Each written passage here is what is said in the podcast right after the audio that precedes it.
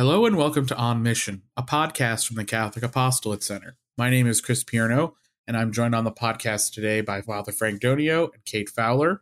We'll be discussing extemporaneous prayer.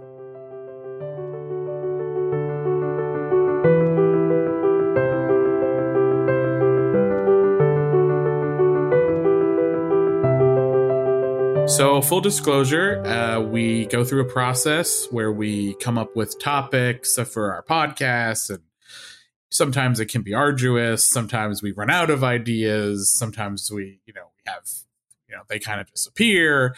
This one I suggested, so I'm going to I will lead us through this process, and I will start with a story about. So if you don't want to hear this story, please stop listening. But if you want to hear this, okay, here's the story. Thanksgiving, right? That's the time of year where I feel like prayer comes up 9 times out of 10 when you least expect it. And, it's just when you're gathered around the table with family, they're just somewhat, someone's just like, you kind of just wait, and you're waiting for somebody to say something, and I do think a lot of people, whether this is something you do all the time or never, Thanksgiving tends to be this time where somebody wants to pray, somebody wants to bless the food, thank the cook, and before we start to eat. And growing up, that was certainly the case for me at our Thanksgiving table. Grew up in a Catholic family, faith-filled family. But prayer at meals, it was an on and off thing. And certainly, but whenever we were together with the extended family at a holiday, there was always, we can't eat until someone does the blessing, Christmas vacation vibes. Okay. Yeah. But so, and as I, especially after I would come home from college for Thanksgiving, my aunts would be like, oh, he's a knight of Columbus, he should lead the prayer, or he's the oldest, lead the prayer. And I was always like, I don't want to do this. Like, don't look at me. I don't. And for a while I was just, all right, let me just go through the motions and do the normal, grace before meal prayer. And then, it started. I don't know, one Thanksgiving, I just decided to kind of go off script and, and you get, Heavenly Father, we like to ask for your blessing, et cetera, et cetera. And like, people were astonished. They were like, wow, what was that? And I was like, and then immediately people were like, whoa, are you becoming a priest? What is going on? Like, oh, wow. It's a bit funny how they just jump right for that. Mm. Well, I mean, I guess it was, I don't know. It's hanging around with all those people who eventually became priests. No. Pretty much. I would have to say you start to get comfortable around those things. You start to pick up, certain aspects of how do you start something like this. And I thought that a lot of folks listening might be in the same place. You kind of go for the basics, and then you sort of wonder, well, there's more things I want to say. There's more things I want to give thanks for. I want God to come, the Holy Spirit to come down and bless us in this particular way, and ask for the intercession of in this particular thing. And I think, there's got to be a form or something to make sure you're somewhat doing it right. Am I wrong in this, or maybe there is no form, Father? What do you? Well, Kate, what do you think? I just think people hear like, oh, can you lead us in prayer, and they cringe. Yeah, it's like, it's terrifying. Away, crickets. What do I say? And especially I find in Catholic circles, it's just like, oh my goodness, what am I supposed to say? Like, no one's like volunteering, with arms open wide to do that. Like you're saying at Thanksgiving, right. Everyone's like, okay, who's going to do this? So I think that, I think people overthink it. First of all, it doesn't have to be anything super fancy, super deep, doesn't have to be 30 minutes long. I think what, some basic ingredients of an extemporaneous prayer could include, first of all, who are we addressing? God. So, Heavenly Father, or Jesus or Holy Spirit, you know, maybe addressing one of the members of the Trinity, starting off with that, and, you know, just maybe including praise or thanksgiving or a petition, you know, whatever is the purpose, obviously, of the prayer is what, you know, is going to guide that content. But it really, I think what matters most is that we're just having this like authentic conversation with God. We're not praying at him, we're praying to him and having a conversation. So it's not like, you know, it should just be personal and authentic and honest. And I think that that is what people can kind of can understand and be part of too, is just that authentic dialogue with God, rather than this kind of preachy, churchy, 30-minute long sermon showing how holy you are. Just saying, you know, this is how I talk to God, and maybe that will inspire somebody to talk to him more deeply or authentically as well. And some people will do that extemporaneous prayer and then conclude it with an "Oh, yes," Father, a Hail Mary, a Glory Be, you know, going kind of the traditional Catholic triumvirate of prayers, right? And one or another of those, and often I've seen people can wrap it up with you know, through the intercession of the Blessed Mother, let's pray, you know, and then they pray the Hail Mary. And I think that that's also a Catholic, you know, because that's it's still extemporaneous prayer. It was not a, you know, that this is in the sense of, yes, this is a prayer formula, very scripturally based, in terms of the Our Father and the Hail Mary. And I think that, as well as the Gloria. But I think that when you do this, it's sometimes I think some Catholics get a little awkward, because especially if they have friends who are evangelical or Pentecostal, or from one of the Protestant traditions that pray, that they do a lot of praying extemporaneously. I don't, you know, then they say, oh, I don't want to be seen as somebody like that sometimes.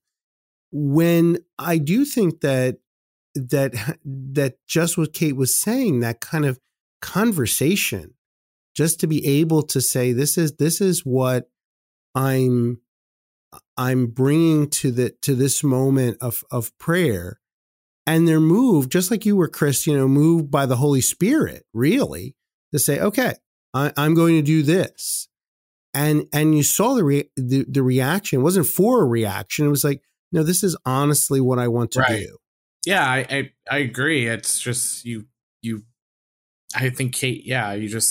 This is the conversation, the idea of, and I think sometimes folks forget that it's the idea of the conversation, and by leading that prayer, you're sort of speaking, you know, on behalf of everybody, which is an interesting way to think about it, and to open it up, you know, Yeah, I think you're right. It's just a very interesting, and people sometimes are not prepared for that. And I think sometimes it can be a very evangelical, I don't want to say evangelical, but an evangelizing way to show that faith, showing your faith is not scary. Mm-hmm. And I think too, the more you practice extemporaneous prayer, the better you get at it. I think it really is something that just becomes more natural, and that you become more comfortable with the more you do it.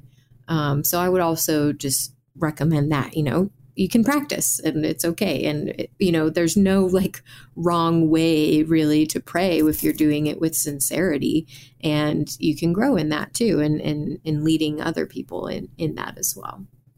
There are some people who will get a little annoyed, you know, it's that they want the certain traditional Catholic prayers, and so it also is gauging who one is together with, and how that will be received, because we don't want to hijack prayer either.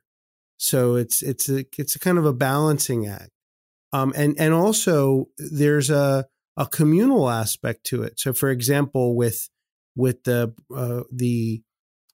blessing of food, oftentimes I may say something extemporaneous and then conclude with, bless us, O Lord, in these thy gifts, and so forth, that then brings the whole group together in something that's common to them. And it becomes an even greater communal prayer. It's not about me praying alone, but there may be things I want to name in that prayer.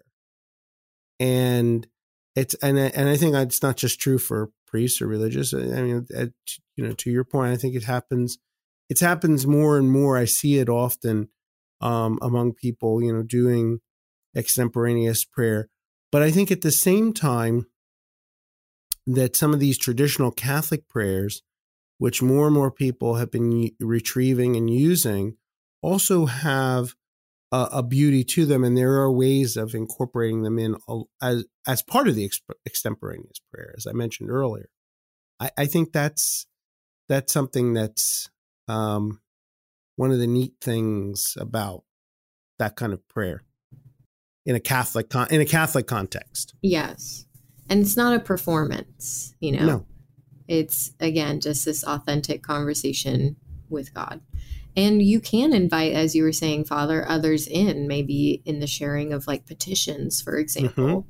or just other intentions that are on people's hearts.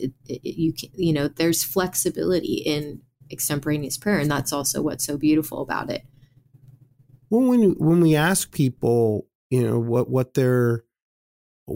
what they would like to, who they would like, are there people they would like us to pray for, or to give those kinds of petitions?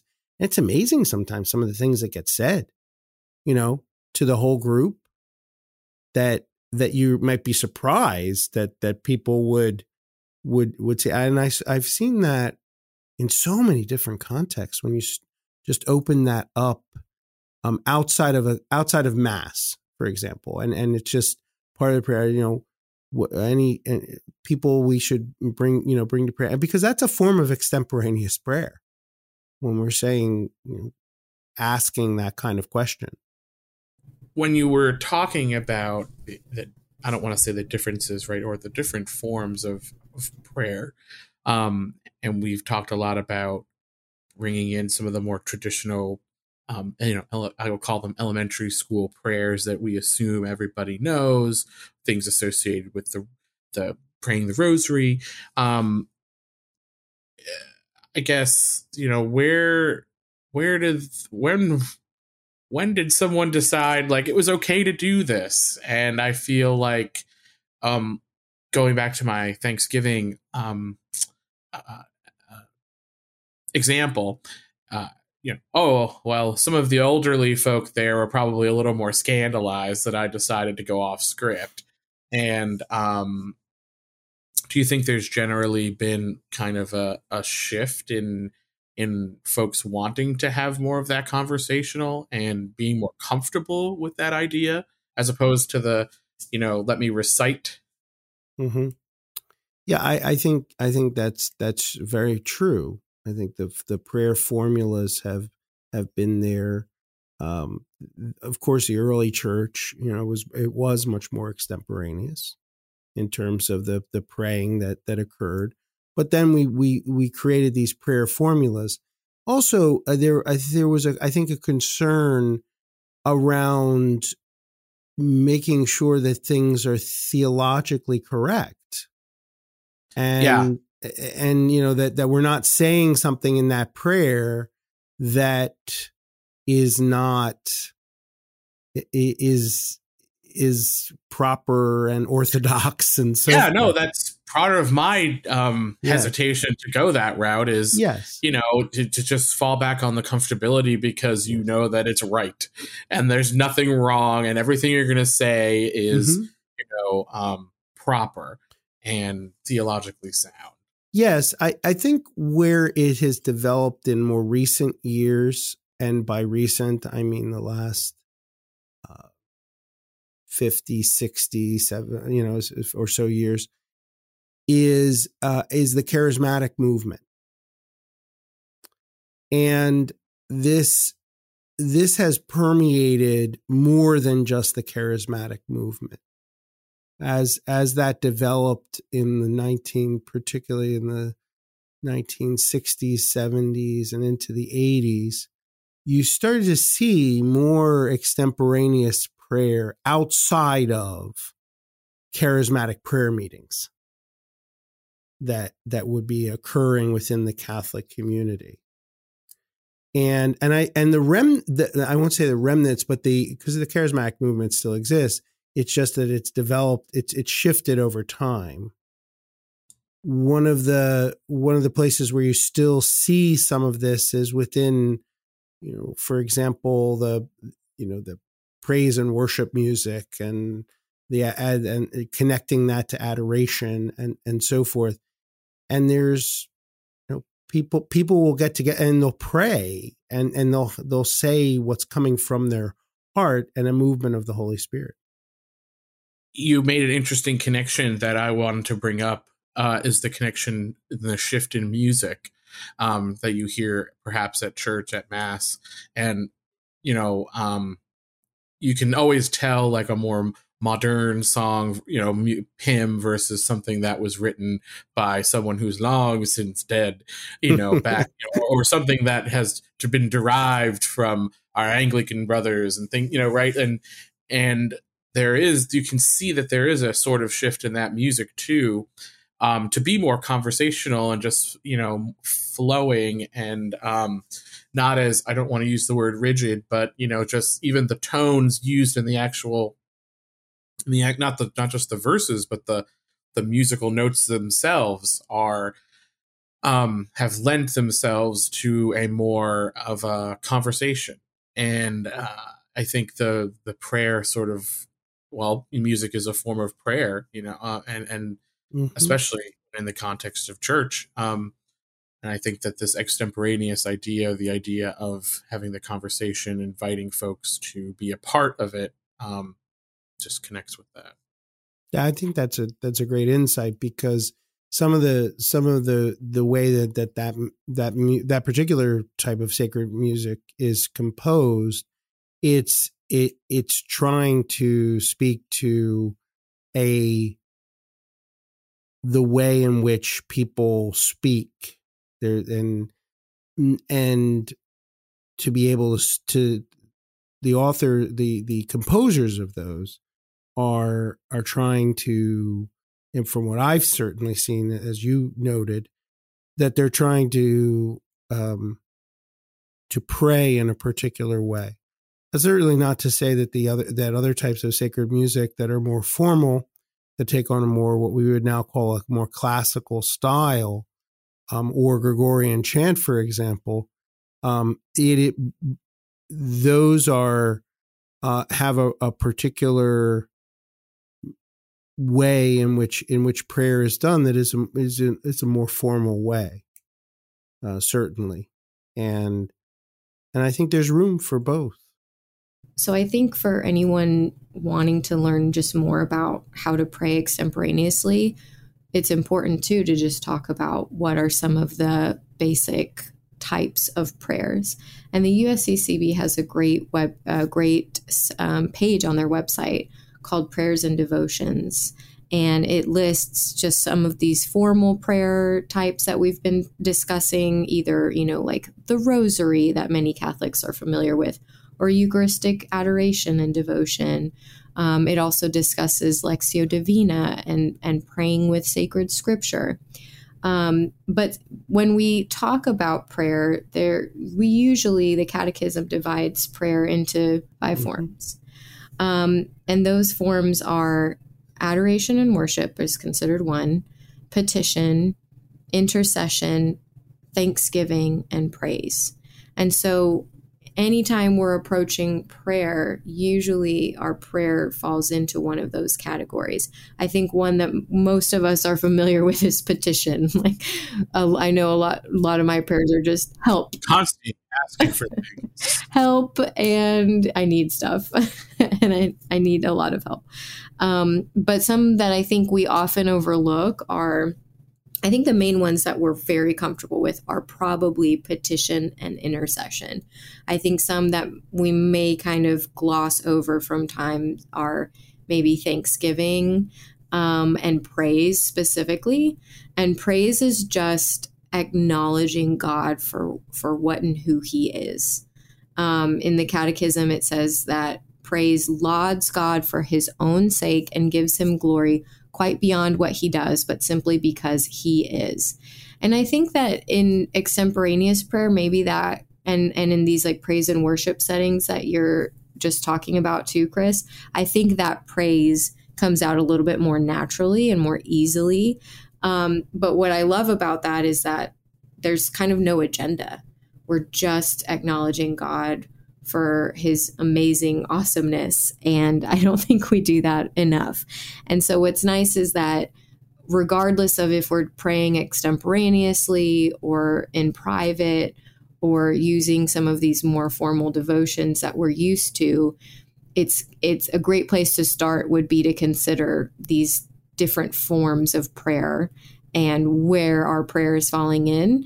And maybe are there areas in our prayer life where we can grow? You know, can we spend more time praying for others? Can we spend more time in thanksgiving and praise? So I would recommend thinking about that too, as you think about your prayer life and also just praying extemporaneously. I think they can come in a variety of forms. One of the things I was thinking, especially when we're talking about prayer of intercession, and how often I would find somebody in a conversation when I was at Saint Jude Shrine, in a conversation with Saint Jude. They might say the traditional novena prayer that was there, but they would be kneeling before the statue of Saint Jude, and they would be in this speaking out what their concerns were and what they're saying. That's a form of extemporaneous prayer. This is asking. I'm asking the intercession of this saint, and to you know, I'm asking the saint to intercede for me with Christ, and so that is a form. I don't think we stop and think about that's a form of extemporaneous prayer, because it's that conversation that is in that sacred moment. So another thing I was contemplating was, not to say when is it appropriate to pray, but it's always appropriate. But, you know, some of the times where I can think of where this form of extemporaneous prayer comes into play is, you know, perhaps when we're at the beginning of a meeting or the end of a meeting. Oftentimes you see that, especially in faith organizations, Catholic organizations, you know, certainly always starting with a prayer, ending with a prayer. You see it at perhaps the start to a sporting event. The team may get together and say a prayer. Certainly at meals, the gatherings of family or friends. The idea of, or the bigger venues of, you know, a big conference or a sporting, you know, stadium or a banquet, you know, a dinner, award session, and all those are all of the times that I think of when, you know, the idea of extemporaneous prayer comes up. And it's so interesting to see in extemporaneous in the sense that, okay, maybe some of them have pre-written some things, you know, especially when it's a more formal event, but at the end of the day, it's not necessarily going back to one of those elementary school prayers. You know, I guess it's nice. It's interesting to kind of bring the context into that and how there is always an appropriate place for it. It's just a matter of doing it. Are there any other areas that we think of, you know, when it might be appropriate to do something like that? I think one of the moments where it is appropriate is when, especially around, which we talked about earlier, especially around different prayers of petition, you know, asking people, are there things that they would like to pray for? And that can evoke an important moment.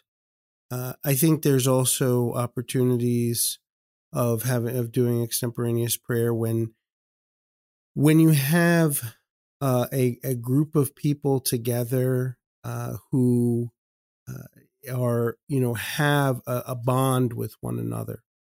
And I found that does, it can go far, because it can be a little bit deeper in terms of the experience of prayer. And that, I think, can be very, very fruitful. But another area that just struck me too was around grief.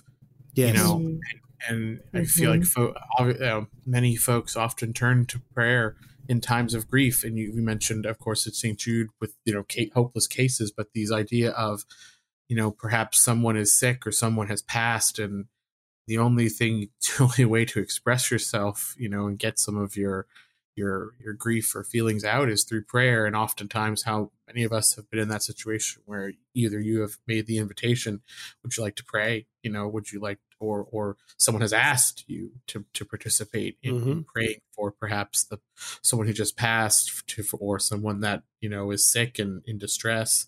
Those are definitely times where that comes into play. There have been a number of times where I've been around a hospital bed or in a nursing home or at a home where someone's dying, and family members are gathered around, and the invitation gets made. It might be in a more formal type of prayer of the sacrament of anointing the sick and viaticum and so forth.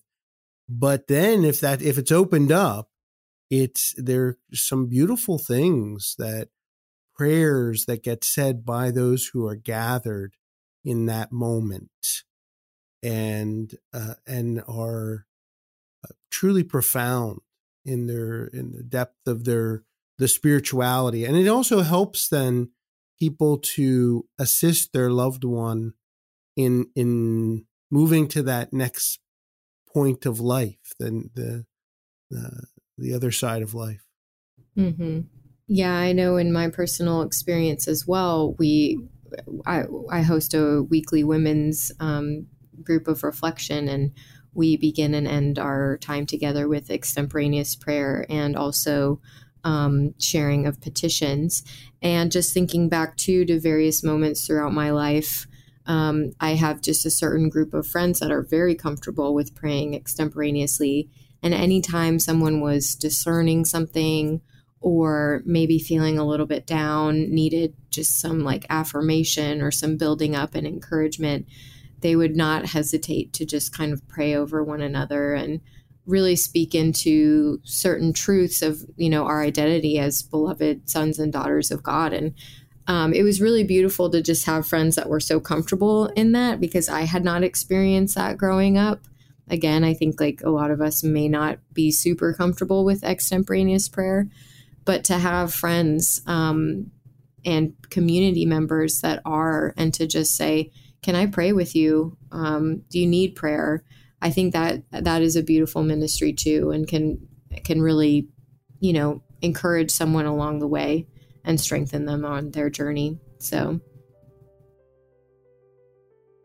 Well, thank you, Kate and Father, for an engaging conversation about prayer, extemporaneous prayer. You know, I found it very fruitful, and I hope that our listeners also found it fruitful, and maybe encourage you to find the appropriate time for you to participate in this extemporaneous prayer, and certainly encourage everyone to find time to pray extemporaneously or not. In their daily lives. And we have tons of resources on our website, catholicapostolatecenter.org, about prayer, about you know, having a prayer life. And I encourage you to go to our website and find our resources on that. We've also got probably several episodes of our On Mission podcast that relate in some way, shape, or form to prayer. And I would encourage you to scroll back through our history there and find ones that interest you. This wraps up another episode of On Mission from the Catholic Apostolate Center. Be sure to like, review, and subscribe so you don't miss an episode. You can find this feed and all of our center podcasts on Spotify, iTunes, or on our special podcast website, catholicapostolatecenerpodcast.com.